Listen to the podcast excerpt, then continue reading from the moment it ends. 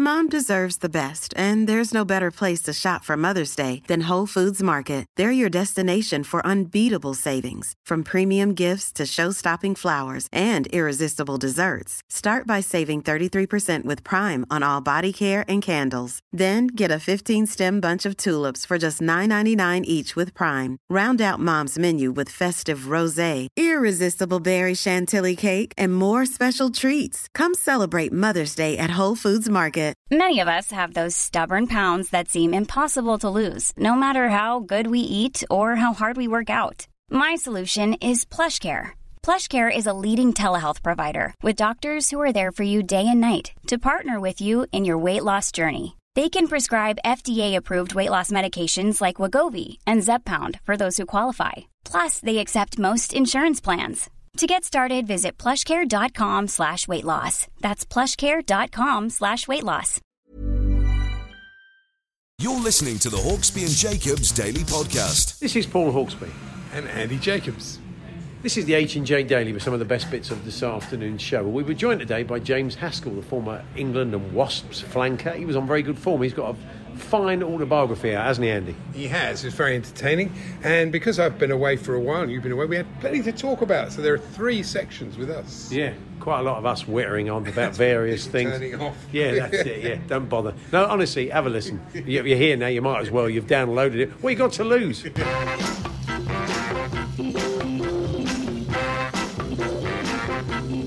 Good afternoon, everyone. Good afternoon, Andy. Yeah, good afternoon, Paul. And before I talk about uh, the weekend's football in Chelsea in particular, Oh, yeah. because I know people have contacted me and dying to hear my thoughts. I don't know Really? why. I mean, I, I, I know. think, I think the equaliser sort of slightly took the edge off it. I think it did really. yeah. Uh, Do you know that Max and Charlie played uh, a montage of your of your finest rants last week? Apparently, I No. didn't realise. Oh, yeah, see, okay. and they put they put together some of your finest work, and uh, yeah, it went down a storm. apparently, it's brilliant, isn't it? I'll start with this story though. A fox tangled in goal nets at a football club's training ground had to be rescued by the RSPCA. Yeah. Uh, Animal Collection Officer Matt Hawkins li- lifted the critter to safety at League One club at Charlton Athletic. Yeah. And I just can't believe that the fox wasn't on Jim's show. He's so obsessed with Charlton. well, I've told you, Andy. I've had previous to this because uh, in our goal nets in the in, well, we had a goal net in the garden when my kids were very young. Hmm. We had two foxes uh, at it basically, Really? and they got caught in the goal net. Uh, while in that uh, amorous situation, as Glenn would probably call it. oh, I see. But um, so it was a double whammy, and it was getting neither of them could get out. Oh, dear. And uh, I was getting to the stage where I thought the RSPCA might be cool. They were, uh, I wasn't sure what was ecstasy, ecstasy, pain, or discomfort. But anyway, It is hard to tell with the fox. so um, anyway, they managed to work themselves free. But I was I was actually on the phone at the RSPCA saying they're, they're stuck in the net; they can't get out. So it's, I think it's quite a common yeah, occurrence. really. that's good. Well, it's happened twice. Well, that makes it common. I does, don't know. It does happen. Um, yeah, it was interesting on Saturday because my notes are instructive when I write down. And the first thing I wrote down, you sit down and you've no idea what you're going to get. Yeah. I couldn't have written a better, more true sentence before the game started. Yeah. And, well, I knew we were going to get a horrible third kit. You almost deserve to lose when you wear that colour. I think you do. Yeah, You yeah. do. I think people people are hoping you do. It's it's quite horrible, isn't it? I mean, Oh, yeah. Oh, was it Dave Kidd described it as a blancmange? It's got that kind of that look about it, isn't it? It starts off. It's like a melted palace It's shirt, isn't it? disgusted. Yeah. Disgusted. Well, it's, it looks like custard. You're, It's you're, disgusting. You're very close. But you know, it, it was just bound to. And of course, it was one of those afternoons. It was just unbelievable. It's fascinating to read about Marcos Alonso uh, going off and sulking in the coach and not being happy with the manager. Wow. Yeah, he only gave away two goals, just the two. All right, I admit he wasn't even responsible for the third one. Honestly, it is, it is incredible. But we're going to talk about this later. I've noticed though that the teams that played long into the sort of European season, that played about two to three weeks after the season, the lockdown season finished Yeah. are really struggling. City, Chelsea, United, Wolves. You wouldn't expect Wolves to go to West Ham and lose 4 0. You wouldn't. No disrespect to West Ham. Bayern, PSG didn't make a good start. And they've had no pre season and a shorter rest. And it is a disadvantage. And of course, for Liverpool, it's perfect. I mean, they're so brilliant, aren't they? They were, we talked to Henry about it. They were, they still miles better than anybody else. I mean, it's obvious. but Arsenal made a good fist Yeah, I thought Arsenal. I was impressed with Arsenal. I think they've they've looked good, and uh, look, it could easily have been two two. Lacazette should have scored. There's no. Where do you stand on the Mane um, red card? Uh, why was he? Why would it be a red card? Did oh, you? no. You didn't think the elbow going no. up? It's been a bit of conjecture, Oh, hasn't God, there? no, Really. I didn't even think about it. But He doesn't do himself any favours because he looks at the man. He looks at Tierney and he raises the arm. And wasn't a had he got it, he would he would have he would have been unlucky. But uh, still, it, I didn't think it was a red personally, but you know, you guys suppose you can. The always- arm was high, and he, he made a beeline for the player as opposed yeah, to the ball true. when the ball was on the right. So I think they, I think the phrase is "you've seen them given." Oh no, you have seen them given. Yeah. And uh, talking of Liverpool, I love this letter. It's not a phrase you could use for the Eric Dier handball. I mean, I don't- and there wouldn't be anybody who watched the Eric Dier handball and said, "Well, I've seen them given," because you've never seen those given. It's the, have you, really? w- well, it's been said it's the worst decision you've ever seen, and Yeah. it just I'm, I'm amazed they're still saying it would be a penalty, although the other one wouldn't be. You know, he's he's not even looking. It's, I know I've got something for the listeners, Andy, uh, today, and it involves um, it involves Matt Doherty, the Tottenham defender. Yeah. Um, he he's done that thing that you know very few professional footballers, as time goes on, will ever experience because he had a job in real life. Uh, before he became a professional footballer, Yes. or he certainly uh, d- did something with It his gives you a bit of grounding, real doesn't job. it? Yeah, I think it does. He he spent two years working for his dad in a carpet cleaning business. Uh, did Matt, Hmm. and he said he said I, I, I Spurs the other day at one at the club or was it the training Hmm. ground? He said I, I looked down and thought there's a stain there. I could get that out. so it's great, isn't it? Though any if there's any stainage on any of the carpets at the club or the training ground, they have they can call Matt Doherty, can't they? That's useful. It's like we always said about if the floodlights went and Stuart Pearce or Phil Yeah, Brown was there, Yeah. you got a qualified spark, haven't you, on, on point. hand who could go in and sort it out. It's a good But it did remind me that of, um, do you remember the old Alan Partridge, the very early Alan Partridge, where Patrick Marber was playing a, a kind of Gary Oldman style uh, local lad, made good British Cockney lad who went off to Hollywood and, and Mm. made a fortune. But he'd previously worked in uh, photo, photocopy uh, repairs. He'd worked on photocopiers. Mm. And so Alan, of course, brings one out and asks him uh, to diagnose the problem with the Pear Tree Productions photocopier. And he does. He thinks, oh, I'm, I don't do that anymore, but I think it might be the feed. So, um, anyway, you want to tell us your your previous job? Maybe you had a, a, a, a job which you've kind of your the job you stopped doing suddenly uh, popped up again, and you had to leap to the rescue. If you've got tales of that, um, along with uh, Matt Doherty, talksport.com forward slash H and J. You can text to 81089 or you can tweet to TSH and J. Here's a good one. Towering football star Peter Crouch has revealed that his four kids are also super tall. That's a surprise, isn't it? Two very tall people have got tall children. Who Well, would have yeah. thought it? There we are. It's so, brilliant, isn't it? uh, wha- Oh, one yeah, I was about to read this letter. Yeah, this fascinates me. This Lincoln City put in a memorable performance against Liverpool and never gave up, scoring two excellent goals. They could have had more. They're an example to all the so-called superstars that money doesn't always bring quality. You're talking about they lost seven two. Of course, it brings quality. Seven goals worth of quality, you Burke. It's brilliant. There these are. people. Um, I bet you're glad you wrote that letter now. The Hawksby and Jacobs Daily Podcast from Talksport. Former England uh, flanker James Haskell has uh, written his autobiography. It's called What a Flanker. Very, very entertaining. Good title. As we said earlier on, quite a few of the stories we can't bring you, sadly, at this time of the day. But uh, we're very pleased to say that uh, James joins us now. Hi, James.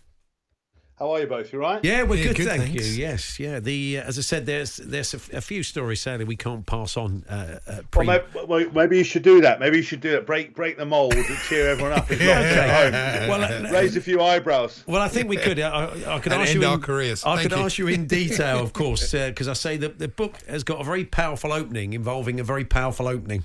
So we, but we can't go in any more detail than that. You'll have to read the book. But Well, you could say that it involved a boat trip. It, it that. well, that's yeah, that's not really giving. and a party trick. You yeah, can say that. Somebody did uh, a handstand, Yeah, but then we. someone, yeah, someone made a bottle of beer disappear. Like magic, but not if you. Yeah, I think we're, we're probably reaching the limits, but um, it's, I interesting. panic. You- I feel the panic in your voice. There. You're like, oh. You address it in the book. I mean, uh, are rugby players the worst you've come across for this uh, behaviour, more than any other people in other sports, or do you think is it a sports-wide thing?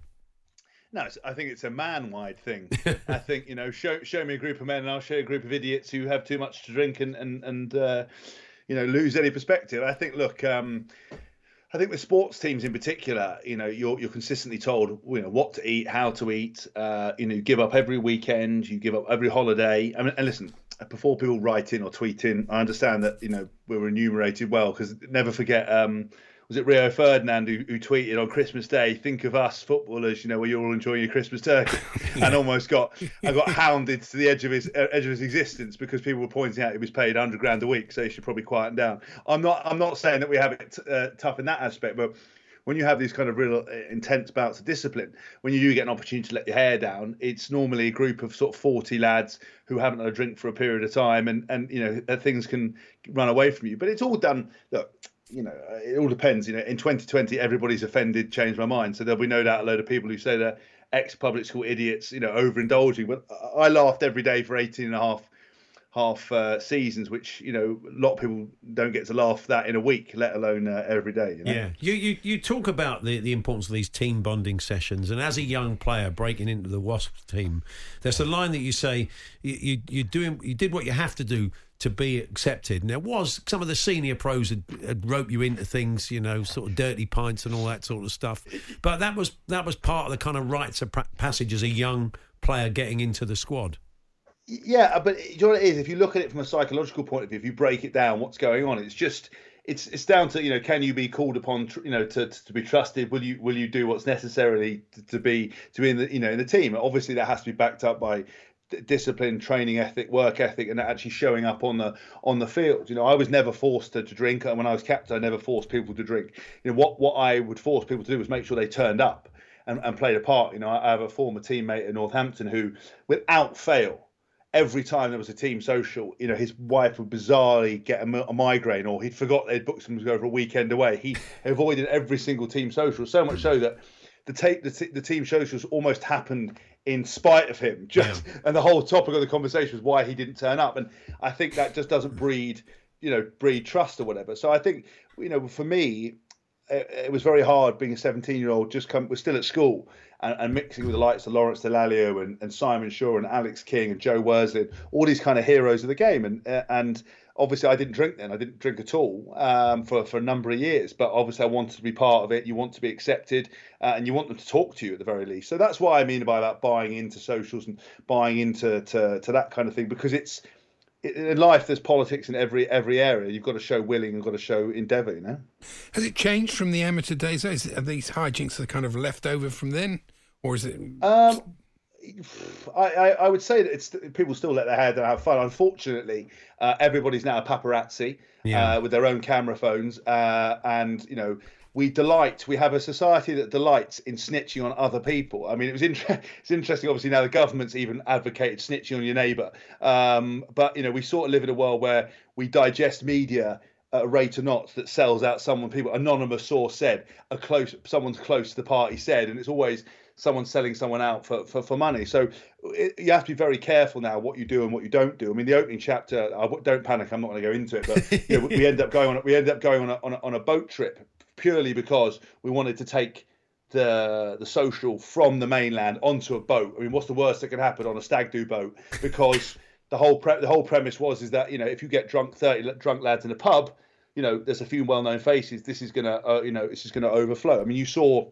I'm not advocating what um, the two English footballers did. Uh, you know, I think they're, they're, the Muppets doing what they did on uh, on England duty and expecting anything to happen. But it's interesting that you know they were sold out faster than you know, God, you know, God knows what by the media, by the people, by the girls involved. It's just very interesting. We sort of get involved there. So sports people, because we are, um, whether we want to be or not, are um, role models. Yeah. You know, you just have to be very careful because you want to let your hair down because you know most people live for the weekend.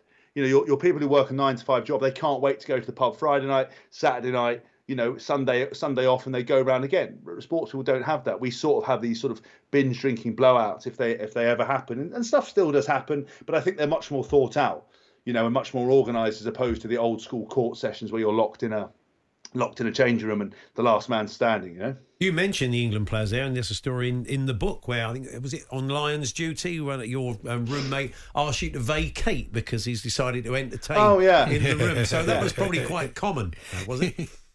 Well, but again, you know, in this in this world we live in now, you know, it's a very brave man to do that because mm. I think uh, you know that, that stitch up city that if you if you have people back to your room. But no, my my one of my roommates was prolific in that department, uh, and obviously I'm I'm I'm happily married, and wherever I go, uh, you know, I sort of manage to get myself into trouble by default. So when he asked me to could I have the room, I did say to him, "Listen, I'm I'm about to play the Hurricanes tomorrow. You know, this isn't really my ideal preparation." he was like, "Come on, come on, you know, it's it's, it's for the good of the room." So I had to sit out in the corridor while you know while, Oh, while whatever sake. went on went on, and then I and then I uh, and then I came That's you know, bleak. I came back in and watched um, watched a bit of Dave Dave Chappelle on Netflix and went to bed and then played the next day. Brilliant. Now the pranking as well. There's some great pranking stories. Uh, uh, Andy Goode occasionally joins us in the studio for a bit of a chat, and uh, he bought his wife a pair of shoes and um, was fool enough to leave them unattended, but for only for about two minutes. Apparently, what happened next? Yeah. Well, so, so, so uh, first of all, uh, Goody's obviously, um, you know, a here of a bloke. You know, he, he he divides opinions, a bit like me in that in that respect. But he, you know, he is uh, a man who loves a bit uh, loves a bit of chat, and he he left a pair of these. Uh, he bought his wife a beautiful pair of shoes, um, and uh, he left them in, in the box. And I basically thought. Well, this is too good to be true. So I swapped the shoes out for a pair of size 12 muddy, uh, muddy boots, right? I wrapped the lovely tissue paper over it, put the box back in. Anyway, Goody comes skipping back in. Um, no, takes the clothes. Sorry, lad. Yeah, see you later, lads. Big, big birthday treat tomorrow with the missus. Anyway, left. And I thought nothing more about it until probably about eight o'clock in the morning. The WhatsApp blows up. You know, which one of you effing lads has done this, has done this, has, you know, who's, has, um, has, you know, has, has my wife has opened these box of what should have been a pair of Louboutin shoes to discover a pair of size 12 muddy Adidas. You know, uh, if, if these aren't returned to the club immediately, I'm calling the police. This is theft, right? Because because you never know with Goody whether he's true or not. I thought, oh god, so I had to drive in to the. What I done is all I done is, is I never took the shoes out of the room. I just put them in the bottom of his locker because he never looked. So I had to basically drive into to back into Wasps when we were in Acton back in the day. Go into the change room, fish these Louboutin shoes out. Go round and basically what I had to drive round. She she worked at a, a club in, in a, a um, members club in London. I had to basically drive round, knock on the door reception in, in this nice plastic bag and say, "Listen, could you leave these for for Mrs. Goo, please? I'm uh, I don't tell her who'd left them. Uh, there's been a bit of an oversight. Anyway, thought nothing more of it until hour later, WhatsApp blows up again. Goody's only got the CCTV footage off the members club, and there's Muggins lumbering along with a pair of Louboutin shoes in a test. Um, you know, it's looking like a looking like a muppet. So. Uh, luckily, he, he did see the funny side eventually, but there was a bit of touch and go whether I was going to be arrested for theft. The Hawksby and Jacobs Daily Podcast from Talksport. Ready to pop the question? The jewelers at BlueNile.com have got sparkle down to a science with beautiful lab grown diamonds worthy of your most brilliant moments. Their lab grown diamonds are independently graded and guaranteed identical to natural diamonds, and they're ready to ship to your door. Go to BlueNile.com and use promo code LISTEN to get $50 off your purchase of $500 or more. That's code LISTEN at BlueNile.com for $50 off. BlueNile.com code LISTEN. A lot can happen in the next three years. Like a chatbot may be your new best friend. But what won't change? Needing health insurance. United Healthcare Tri Term Medical Plans are available for these changing times. Underwritten by Golden Rule Insurance Company, they offer budget friendly, flexible coverage for people who are in between jobs or missed open enrollment. The plans last nearly three years in some states, with access to a nationwide network of doctors and hospitals. So, for whatever tomorrow brings, United Healthcare Tri Term Medical Plans may be for you. Learn more at uh1.com. Hey there, it's Michelle Norris. I'm host of a podcast called Your Mama's Kitchen. When I travel, I'm usually looking for a way to find a taste of home when I'm not at home. And one of the things I love to do when I am at home is entertain. And Airbnb allows me to do that. When I was in California recently, I rented a house that had a great kitchen. And when we were sitting around the table, we we're all thinking, we're in someone else's house. Someone could be in all of our homes as well. If you have a home, but you're not always at home, you have an Airbnb. Your home might be worth more than you think. Find out how much at airbnb.com/slash host.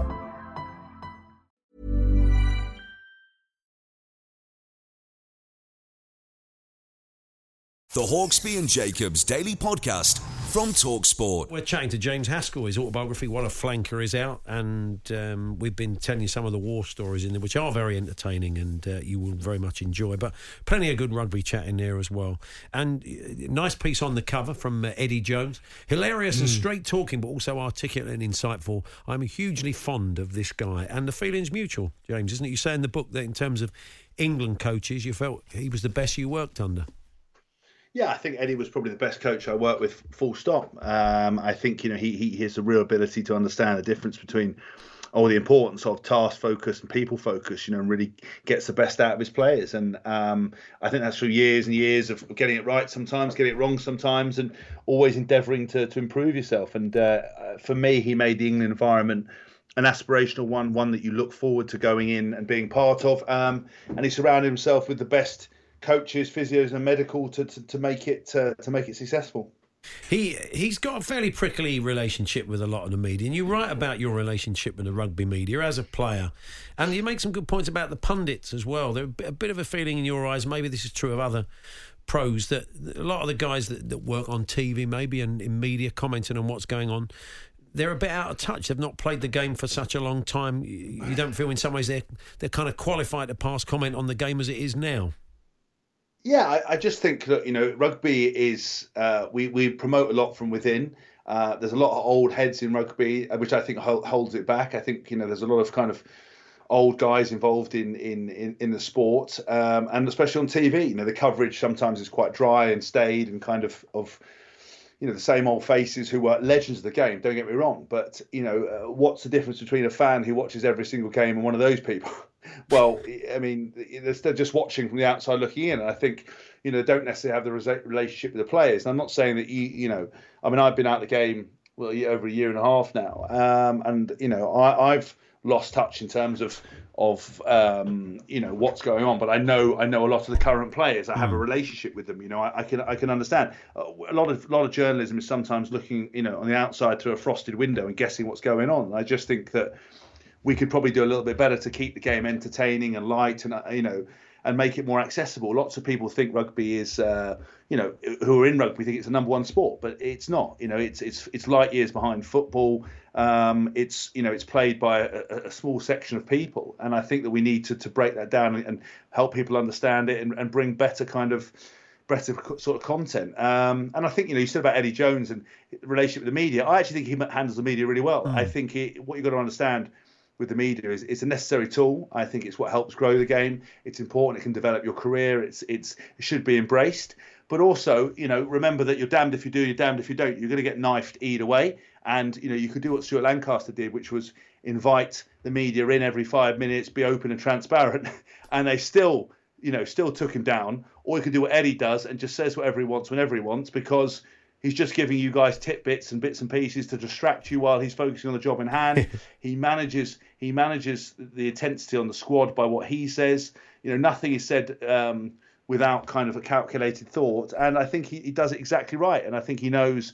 Yes, it, means, it makes the fall from grace if things were to happen faster, but actually, you, you know, you're still going to get fall from grace. You saw what happened in 2011 with England, with the media. 2015 with Stuart Lancaster, the media uh, you know, you, it's always going to happen. And I love what Eddie does. I think he sets the blueprint. I think, um, you know, obviously extreme version of that, and probably the wrong end of the spectrum is someone like Donald Trump, who who controls the narrative and just pretends that he never said what he said. You can yeah. send him a replay of him saying it, and he pretends he never said it. Eddie hasn't reached those levels yet, but I think it's quite nice that he that he does challenge and call people out. And and you know, uh, the best example of this is when he said about Jack Nowell.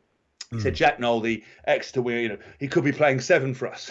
And everyone went completely mad. Every Keno rugby fan was writing on their blogs and social media, and the media were going wild. And it was an offhand comment talking about hybrid players, but it was also the perfect thing because while you everyone was sort of fanning around trying to work out was Eddie talking the truth, he was able to prepare the team properly and then you know get the best out of them. Yeah, interesting. I'm interested also in the, the idea that you can only play for England if you if you play here, if you play in the English league, because you played yeah. in France for two years and played for England during that time. I mean, do you, do you understand? I've I've always thought that was a strange policy.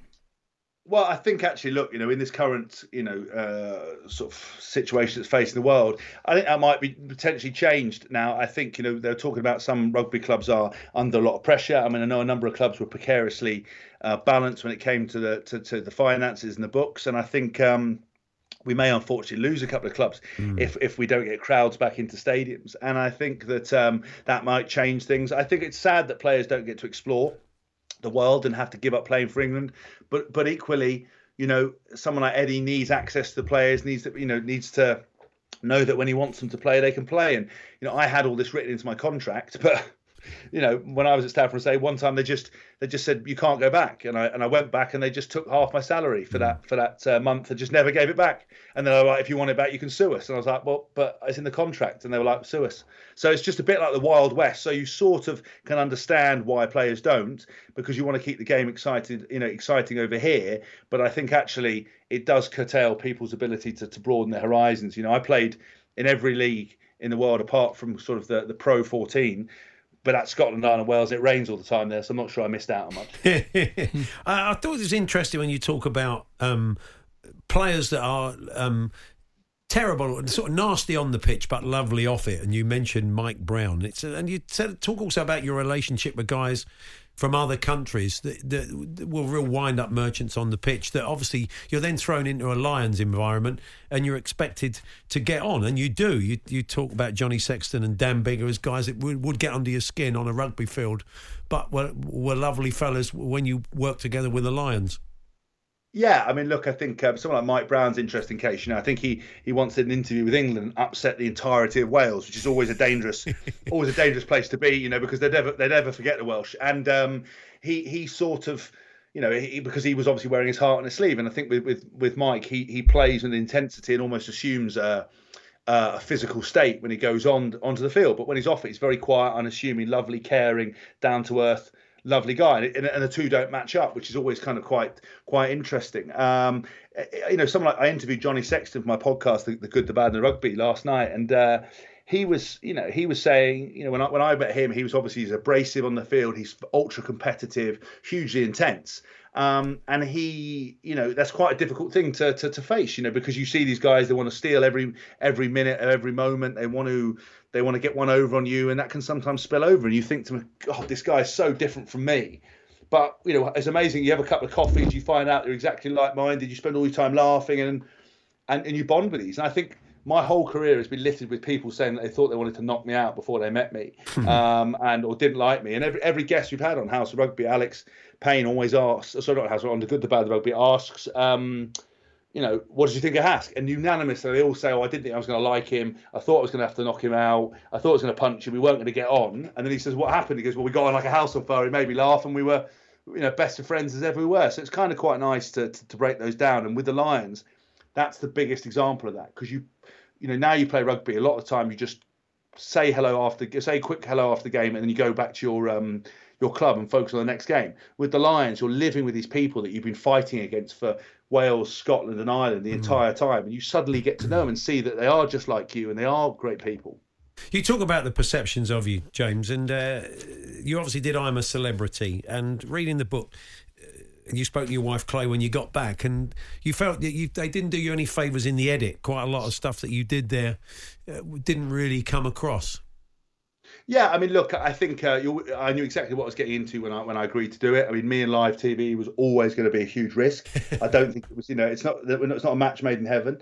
Um, I think it ultimately actually became a real uh, sort of a, an exact replica- uh, representation of my career. You know, I started really well. Apparently, people were really loving it. I was, you know, I came across very well, and there was a couple of times where I you know, I demanded that women go first, you know, and I said, look, we've got to stop with all this, like, you go first, you go first, women go first, and we'll carry on there. And someone was moaning about something, so I, you know, but they don't appreciate that their moaning affects other people. And, ha- and, and like in a team environment, I always equate it to what's best for the team and the, the, the audience, but that doesn't necessarily translate. So a couple of times I had to correct people or whatever, and and and you know in a, in a really nice way. Uh, and that you know in this world we live in now, that's bullying, that's this, that's that, because they don't show you the context of what's going on. And um, you know, when I came out, I was, you know, said, Chloe, how did it go? And she was like, look, I need to be honest with you. Two week, first two weeks were brilliant, but you've been labelled a bully by other tabloids. Everyone's coming after you but then when I when I left, my all my campmates and teammates they cried, you know, um, and, and were very disappointed about me leaving. And, and Ant and Dec even said they haven't seen someone, they've never seen a reaction to someone leaving like that. And that's kind of been my story of my career, where media hasn't really liked me, the, the fans don't particularly like me, but my teammates and coaches have always been really nice, and that for me was really was really touching and ultimately saved me because you make a mistake on a reality TV show now, you never work again. Yeah.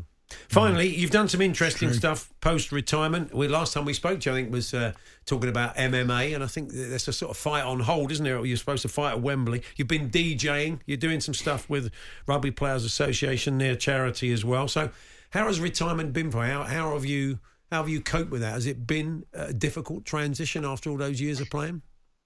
Yeah, it was difficult and scary at times. I think just because you know you have you don't have a, an, an income, you don't have um you know guaranteed work. Everything I did was kind of public facing in terms of after dinner DJing, etc.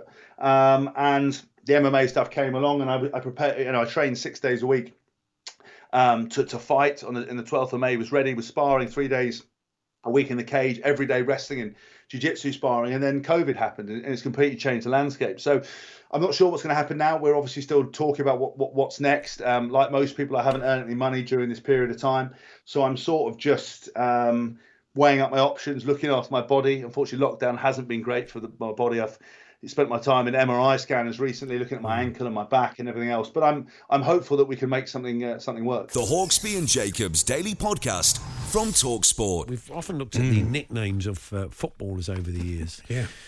One size, we had a whole competition. We did. Built on it. And uh, they they never ceased they never ceased to amaze us. Uh, you get you get some incredible nicknames. Uh, Richard Keogh uh, is uh, playing. I think Through MK there? No, no, not through there. He's playing at uh, he's playing at MK Dons. Yeah.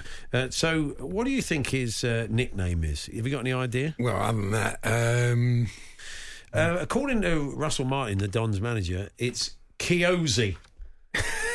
It doesn't work, does it? Keozi easy.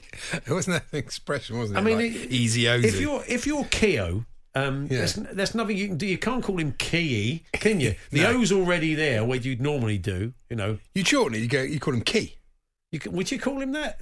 or K. Keozi sounds like it sounds like some of that that odd tea that you drink. It sounds like something you bring in and insist that they make for you. But that's a nickname that really doesn't Yeah, work. yeah. Some nicknames just uh, sorry, some names No, don't suit don't suit a nickname, do they? And you see, the, it touches the bad blood between Luton and Watford uh, that they played at the weekend. Of course, Watford won, Hmm.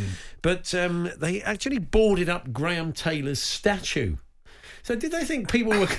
Oh, you can't sake. go to the game. I mean, how rabid a Luton fan? How, how much Well, would you I have to suppose they're worried that they- yeah. to travel all the way down there when you couldn't get into the match to have a go at Graham Taylor's statue. I mean, it did feel a bit belt and braces, but they obviously know what they're doing. Definitely. And I don't know if you saw those photos of uh, Boris uh, Johnson yesterday playing sport. He was playing cricket. Oh, I didn't know. And whenever he's pictured doing sport, he always looks like a competitive dad. It's like some kid bowling to him. He's like whacked out the school playground for sex. He's really, really odd. He's it's just an odd way of playing sport, but he does love the publicity photo in that area. A bit like the, th- the through you, uh, Luke Moore's Hmm. been in touch from uh, Football Ramble. Good afternoon, Luke. He says uh, one that he really enjoyed was uh, the tennis player Vince Spadea, who they called Vince Ain't Afraidia Spadea. Spadea. that's fantastic. Well, that's quite Thank good. you, Yeah, thank the- you, Luke. But as I said, Kiozi, that is not uh, that is not working for me. It's amazing Trevor Ashby of South Shields has oh, written Oh, yeah. to both the Star and the Sun for a rare double gets published on the same day. Well done to him. He says it's clear the new rules in the Premier League have only been brought in for one reason only to penalise Manchester City. It's outrageous. And the same. Really? yeah. Just to penalise So Manchester two City. newspapers thought that was worth printing. Wow. Jeff Windish, which is something you are when you're a bit windy. You haven't really got wind, but you're windish. That's He's from true. Snaresbrook in East London. Oh, yeah. And he said football teams should go on strike until the authorities Oh, change yeah, their that's not gonna pathetic new handball That's not gonna work, is it? I guess he might be a Tottenham fan, and he wrote that on Sunday afternoon. He sounded very upset. And we, So we've very often upset, sorry. talked about over the years how managers sort of, you know, get sacked. They don't do a particularly great job, and then they get another job. Yeah. And I've noticed that David Wagner, or Wagner, who you want to, has been sacked by Schalke. You may have talked about this yesterday. After his side conceded 11 goals in the first two games this season, you just think to yourself, if I was David Wagner, I'd be thinking, perhaps I need another career. Perhaps football managing isn't actually for me. Well, I didn't Well, he was terrible at Huddersfield. Let's be honest. He got them promoted. He made they- a good start, didn't Oh, he? God. Sometimes the They never scored a circumstances goal, change. did they? And then If David Wagner came in in now, Wagner Wagner, if he sat down opposite us now, Yeah, it'd be he- difficult for me to- there- to his face to I'm say not- to him, I'm "Why not- don't you I'm try not- something That's not what else?" I'm saying, Oh, but yeah. he would probably lay down a bunch of different reasons why these things happened, and he, you'd come away thinking, you know, I got that wrong because No, uh, I think excuses.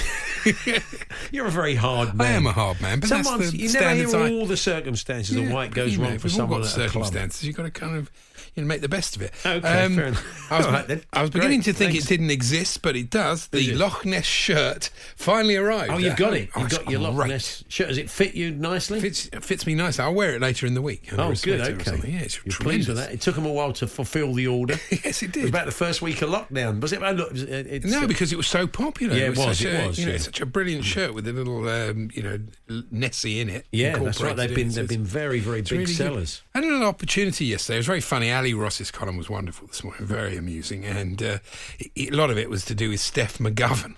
And I thought I'd have a look at the show yesterday because I haven't had a chance to see. Yeah. Honestly. Max Rushton sent me a text last week saying, "Look, they've had no viewers one day." Wow. the Daily Mirror published this thing that she had no viewers at some point. Is that I mean, is that at all possible? Surely the person reviewing it, surely Ali. But I think it's if there's so he says he's on his own. If there's so few people watching something, it doesn't register. And honestly, I watched about three or four minutes yesterday. and went, who looked at this person and thought they could present a chat show? Honestly, I find I'm fascinated sometimes in ah. broadcasting. I I've- just, I've- Andy, I not can't for pass me. judgment. I've not watched Well, it. it's maybe maybe David great. Wagner can take over. His t- his Be tipping- lunchtime with Dave. now, now he's not doing the shout That's job. I couldn't talk. yes, That'd be fantastic, well, wouldn't it? you know, probably be good. Yeah. Couldn't be worse. Anyway, the uh, his, his unexpected morons in the bagging area tipping point. Uh, This was this is one of the best ones ever. You, you're on quite rocky ground here, Andy, because uh, you didn't know the answer to one of these a little while ago. No, I know I'm terrible, but Yeah. these this one is. I think I'd know this one. The name of which high street coffee chain translate from Italian into English as Coast, and it's obviously Costa. But Roger decided the answer was Dolce and Gabbana. You're under pressure, aren't you? You- You're, you are. you're under pressure. And- now, Andy, yeah, oh, yes. Uh, I've got an acronym uh, for you potentially. Now they're not happy, the Southend fans, what's going on. They're not happy with the owner, Ron Martin. Hmm. So they have set up the Ron Martin Out SUFC protest group.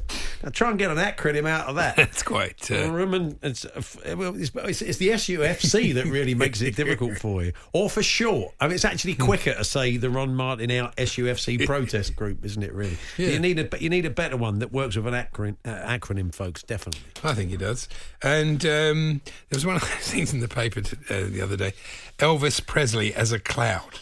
Huge, well, no, not a cloud. It was a wave. Oh, okay. Huge wave off CM. Looks like Well, Elvis He Presley. has the quiff. I can see how Elvis Elvis has that a. does not look like Elvis Presley at all. It looks like Jimmy Hill, doesn't it? Elvis not- Presley Yeah. has a, a, a Jimmy Hill has a wave. And we'll And leave it there. Andy. Did you see finally? Did you see that picture of Gwyneth Paltrow in her birthday suit, as she describes it? It's Oh, yeah. stark naked, and uh, you know she looks good. Of course she does. And uh, it's, it's thank you all for the birthday wishes, and thank you to Goop's insanely amazing brand new body butter for making me think I can still get my kit off. I promise you, Gwyneth, if I smeared my whole body with your brand new Goop body butter, I wouldn't. You wouldn't want to see me in the nude. You really wouldn't. Well, should we give it a crack? no.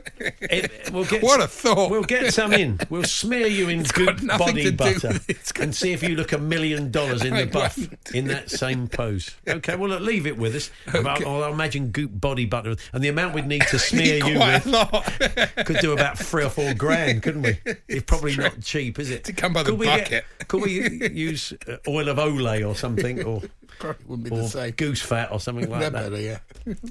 All pretty horrible thoughts. The Hawksbee and Jacobs Daily Podcast from Talksport. Andy, I know you like a waste of ink somewhere. This is the posh waste of ink. Oh, good. I like one of Yeah, those. this is from Ron Kirby. Uh, from Dorchester. He says, Sir, this was in the Telegraph. Oh, yes. they don't say that in the Star, they, Sir. They? Go, oi! but they say sir in the Telegraph. They say, sir, what has happened to the art of conversation? How many letters over the years to the Yeah. Telegraph have started like that? Instead of picking up the telephone and having a chat, most people now send even personal messages by email or use social media platforms such as Twitter. Oh, you don't say. It's brilliant. Then yeah. he goes on. This is the doomsday scenario mm. in the eyes of Ron. We are at risk of losing our ability to speak if this habit is not reversed. It's the kind of it's the sort of book straight to Kindle book with a doomsday scenario of that people that, that became mute simply because they never spoke at all and just texted and uh, sent emails to each other. They lost the power of speech. No. There's a book in that for someone. There's a film. There's a film in that for someone, isn't there? There is wastes of ink though. People are fascinating. Kenneth Clibbery of Wolverhampton. Clibbery, that's- that's It's a good not a- name. He wrote to the Sun with this one. I know. It's not Have you ever common. met a Clibbery? I can't say I have. Clibbers, he'd be called in the dressing room, yeah. wouldn't Could be like Clibs. library. It could be. Clive, not, Clive Library. let's not, let's not dwell on it for too long, eh? You've analyse probably gathered by now we can't get our next guest up. Okay. and I've used all my material. But this is the last thing we want. This is what he writes. The last thing we want is for Harry and Meghan's antics in the US to mean the Yanks kick them out. Wow. On what basis could that happen? Uh, what? She's an American citizen, isn't she? no, they can't, Can't kick them in. They're married. I think you know. I I, know. I, I've got no. I don't know what I, circumstances. am not sure about their fly on the wall documentary they're doing for uh, Netflix. Will you be watching, Andy? the last dunce? I'm calling it. oh, I- uh, yeah. I, I think yeah, that's, that's pretty good. Actually, you. the top of your head. well, not bad.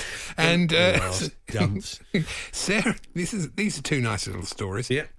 Sarah Lyons, 96, is the first person at her alley. Is she a bit like Wretch Three Two? Is that her, is that her rap name? That's it. She's Yeah. only about 12. Yeah. Sarah Lyons, 96, is the Yeah. first person at her alley to bowl a Pers- no First person, what? at her bowling alley. Oh, okay, never said that. You went Well, first just- person up alley.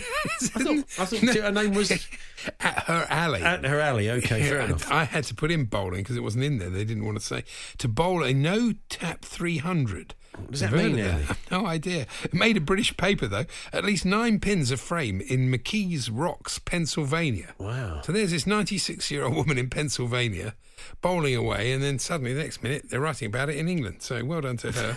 But you can't tell us what she did. well, she she scored a 300. What is it? Okay, okay, oh, fair enough. Okay. I don't know what a no tap 300. Andy, have you got about 350 grand lying about? You got nothing to do no, with? not really.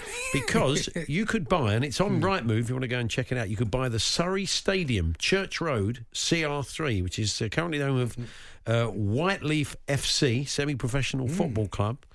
And uh, they are they're looking for a buyer for the ground. So Oh, if you're okay. interested, um, and I think the, the idea is you keep the ground and the team keep playing there. You've got a little nursery you've got to keep there as well Okay. for the local kids. Is there any sort of flats and things? Well, I mean, I think there's building potential. There's potential for student accommodation. So I just alert you to that. If you've got a spare 350 grand, it's uh, Savills are selling. Great business to go into the student accommodation business at Wasn't the moment. Yeah, tremendous. Make you very popular, incredibly popular. The Hawksbee and Jacobs Daily Podcast from Talksport. So there we are. That was uh, this afternoon's show. We'll be doing it all again tomorrow. We'll have some clips of the midweek. Tim Vickery will join us uh, from uh, Rio uh, and lots more besides. So thanks for listening. You've been listening to the Hawksbee and Jacobs Daily Podcast. Hear the guys every weekday between 1 and 4 p.m. on Talksport. Mom deserves the best, and there's no better place to shop for Mother's Day than Whole Foods Market. They're your destination for unbeatable savings, from premium gifts to show-stopping flowers and irresistible desserts. Start by saving 33% with Prime on all body care and candles. Then get a 15-stem bunch of tulips for just $9.99 each with Prime. Round out Mom's menu with festive rosé, irresistible berry chantilly cake, and more special treats. Come celebrate Mother's Day at Whole Foods Market. A lot can happen in three years, like a chatbot may be your new best friend. But what won't change? Needing health insurance. United Healthcare Tri Term Medical Plans, underwritten by Golden Rule Insurance Company, offer flexible, budget friendly coverage that lasts nearly three years in some states. Learn more at uh1.com.